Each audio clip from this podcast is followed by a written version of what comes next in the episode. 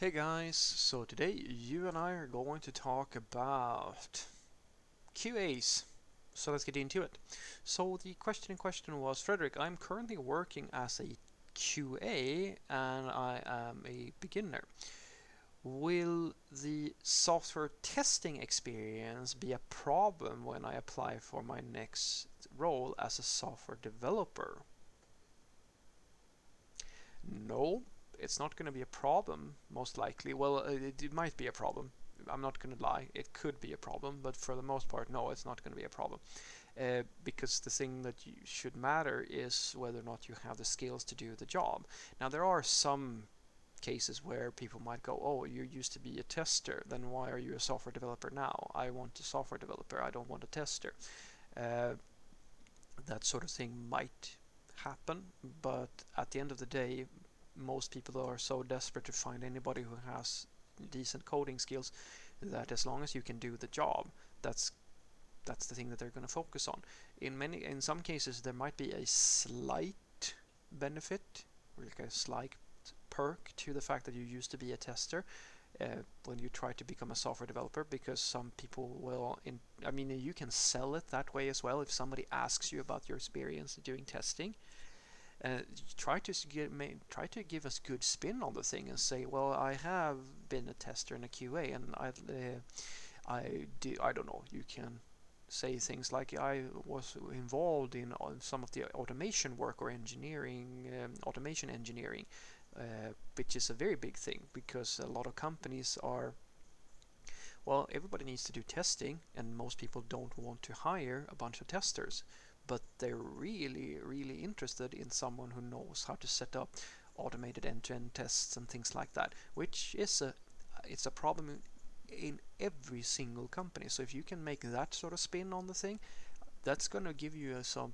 yeah, it's gonna it's not gonna do the whole it's not gonna seal the entire deal, but it's going to be a very positive thing for for your uh, for your um, for your company. They're going to take take that as a very positive uh, a positive thing.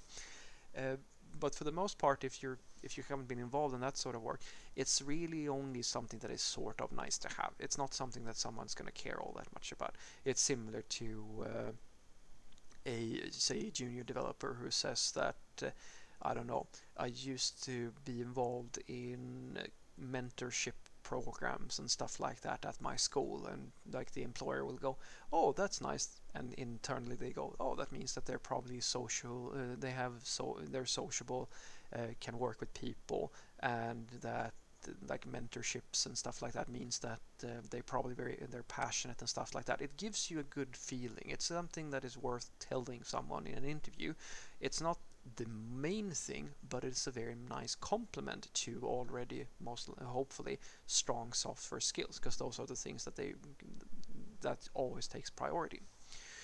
So what I want you to take away from this is that it's definitely not necessary. Well, sometimes it can be a bit of a problem if you used to be a tester and now you want to be a software developer because some companies will kind of go, oh, why are you switching? Like, you know, I want someone who's been focusing only on the development.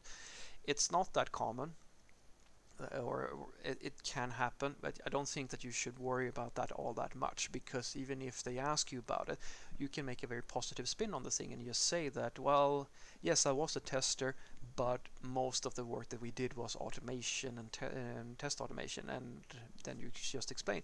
And I know that that is a big factor for a lot of companies, and I thought that was really interesting. And I think that for this company, I can offer the same sort of thing. I mean, the work that we do is, of course, primarily about software development.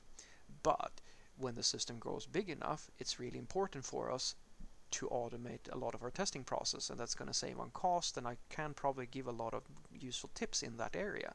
So now you're spinning it. You're spinning it into your your favor and I can promise you that is something that a lot of companies will find to be a very big benefit uh, when it comes to hiring you because test automation and quality of product is an extremely hard problem to solve, especially at scale. Have a great day.